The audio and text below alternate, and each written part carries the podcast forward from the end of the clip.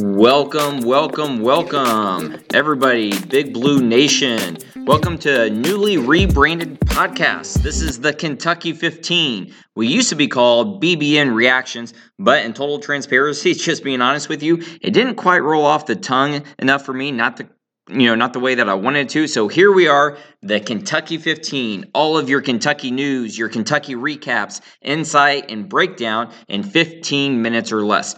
Today, we got two things on the docket. We're going to look at B J Boston, and we're going to look at the Kentucky loss to Alabama. The Cats dropped their first S E C uh, loss of the year to you know fellow undefeated S E C opponent, opponent Alabama. Kentucky loses by twenty points. Okay, now, Kentucky didn't play good. We don't really need to go into that. Okay, you guys watched the game. You saw that the Cats did not look good. They struggled to score. Um, you know, turnovers were an issue. Getting the ball into the post was an issue. It just was not a very good game. Okay, but what I do want to look at is a, a simple statistic here. Alabama made more threes. That's sixteen. Alabama made more threes than U K even attempted. Okay, Kentucky attempted fourteen threes, Alabama attempted thirty, and they made sixteen, okay? That is, by very definition, a perfect example of new school, you know, offense versus old school offense.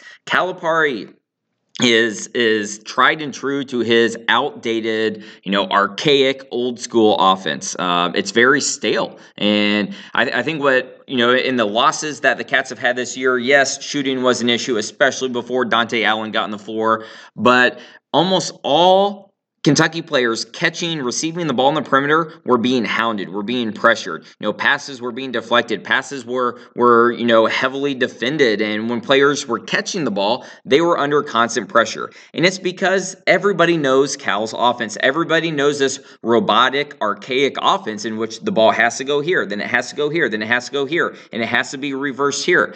And, you know, it, it's easy to scout. And I think that's why you saw so many opponents, you know, thus far in the year really put Kentucky players under pressure on the perimeter. And Kentucky doesn't have John Wall. They don't have Brandon Knight. They don't even have Andrew Harrison. They don't have, you know, a really fast, quick guard to get around his man or a strong enough guard to, to absorb contact and get around his man. So the Kentucky offense is always on the back foot, okay? Because, again, teams are forcing them further away from the basket, and they're doing that by taking away the next pass and by taking away space and position on the floor because they know where Kentucky wants to go. There's no real creativity.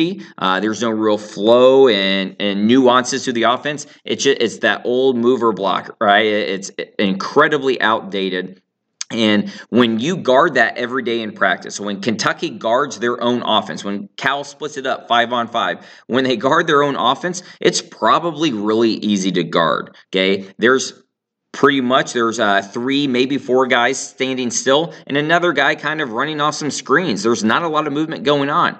And so when Kentucky now all, all of a sudden has to guard Alabama, who has a lot of, of breakdowns, they have a lot of creativity, uh, their offense is flowing, you know, they're they're shooting from the perimeter, but they're also using shot fakes and trying to drive past you. They're trying to make, you know, defense collapse and kick it out. Kentucky doesn't guard that in practice. That's not how they play. And so tonight it It was very evident that Kentucky was unprepared and they were outmatched, and Kentucky was trying to scramble all over the place. They were losing guys. There was miscommunication. They were collapsing when they didn't need to collapse, and Alabama just feasted on it. Okay, they they probably should have put up uh, one hundred points on Kentucky. They got to eighty-five. But, you know, it, it it was just very evident that Kentucky is playing an old school style of basketball. Alabama is not. And I think that's that's, you know, also going to play out in recruiting. I think it's going to be really, really tough for Coach Cal to bring in those high-level, you know, really dominant players who want to play in an open concept offense, who want to play in a more modern offense. And if you've got, you know, rival schools like, let's just say, Alabama and like Tennessee, you know, schools who are playing much more open like that, they're going to be more and more attractive. You know, and, and you see that with Gonzaga. You know, Jalen Suggs, why would he go to Gonzaga? He was one of the, he was five-star, one of the top players in the nation. He's going to go to a, a mid-major. Well, it's because they have an open offense. They have a five-out offense. They have a modern offense, okay? And you're seeing that more and more, you know, where some of these players are going away from Kentucky, and Cal's not really getting those lottery picks anymore, and I think a lot of it has to do with that offense that, that he's using. Okay, now, brings me to my next point, and that's B J Boston and the troubles, the the the just absolutely gut-wrenching play of B J Boston. I feel bad for the kid, you know. Everything I've seen is he is a wonderful young man. Everything I've seen is there's no real attitude issues or anything like that. It doesn't seem there's any crazy selfish ego, but he is playing terribly, okay? I went back and watched uh, full game Sierra Canyon versus Birmingham, full game Sierra Canyon versus Brentwood. And unfortunately, and this could be revisionist history, but unfortunately, it was kind of the same, okay, where he was weak and he was soft and he didn't really work hard for, for buckets and he didn't you know, crashed the glass when he should have, and he liked to float around the perimeter. And in transition, you could stop him if you put a body on him. You could stop him if you collapse a little bit, and he's just going to drive into traffic. He's not going to finish through contact. He's not going to drive through bumps. You know, if he feels that contact, if he feels that bump, he's going to throw up kind of a runner, or he's going to do a little step back jumper. Um, he is, I, I just still, because uh, you obviously don't see any kind of dominant player when you watch him at Kentucky. You don't see any kind of lot pick. You might not even see a top twenty pick, a top twenty-five pick, but he had such big expectations. And so I wanted to go back and watch those high school games, and I just don't see it. I mean, yes, he is playing against, you know, inferior opponents, so he looks pretty good, but I don't see you know, any kind of lottery pick, you know, um, tendencies from him. I mean, there's nothing dynamic. There's nothing explosive. You know, he's he's not bigger and faster or stronger than anybody, and he's not You know, any kind of lights out three-point shooter. And there's nothing I see in his game at Kentucky that lets me think, yep, that's where he's going to have success at the next level. You know, you could look at even like Emmanuel Quigley, and man, he is such a good shooter. He can have success at the next level. He's a good defender. He can have success, right? Uh, you even look at, you know, players like um, P J. Washington, right? And how strong he was and how aggressive he was.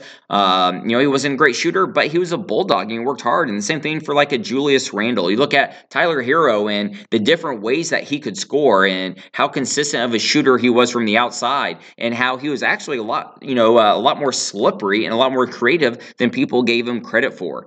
Uh, but then you look at someone like Ashton Higgins and you're like, how is he going to get drafted? You know, he's definitely not a first round player. There's, there's so many flaws at his game. I see B J Boston like that. And I, I really, really am concerned for his future. I, if I'm comparing B J Boston, I look at Archie Goodwin and I look at James Young. And I, I see B J Boston as those kind of players where they were both terrible passers because they've never passed in their life. Uh, neither one of those players met a shot they didn't want to take. And neither one of those players were overly concerned about the defensive end. And this is bad for B J Boston because neither one of those players really had an N B A career, so to speak of. And You know, uh, both of those players you could maybe look at and say a second year at Kentucky would have been very beneficial for them. And so I'm worried about Boston because he doesn't look comfortable, right? Uh, there's nothing that screams N B A about his game. And, and a lot of the buckets he gets are just kind of cherry picking, easy transition buckets that he's not really working for. He's not really creating. And I... I, I think B B N gets sick of hearing this one and done stuff and why do players leave early, blah, blah, blah. Boston needs Kentucky for one more year. He's sli- slipping in all the draft boards. There's no evidence at all to suggest that'll change anytime soon. Um, I, I think if he can come back next year, I think he can come back stronger. I think he needs to work on um, you know dynamic movements. I think he needs to be more ex- explosive.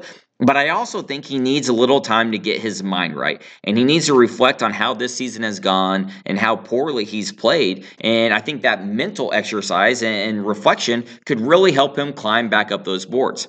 Until then, though, I think you've got to you you got to send your focus elsewhere. I think you've got to continue really looking at and focusing on players like Dante Allen and, and Toppin. I think Allen spaces the floor better than any player you have, and he can sprint the wings in transition. He can go grab some rebounds. Toppin plays as hard as you know anyone else any given night, and he can defend all five positions. Crashes the glass, loose balls. He has intangibles.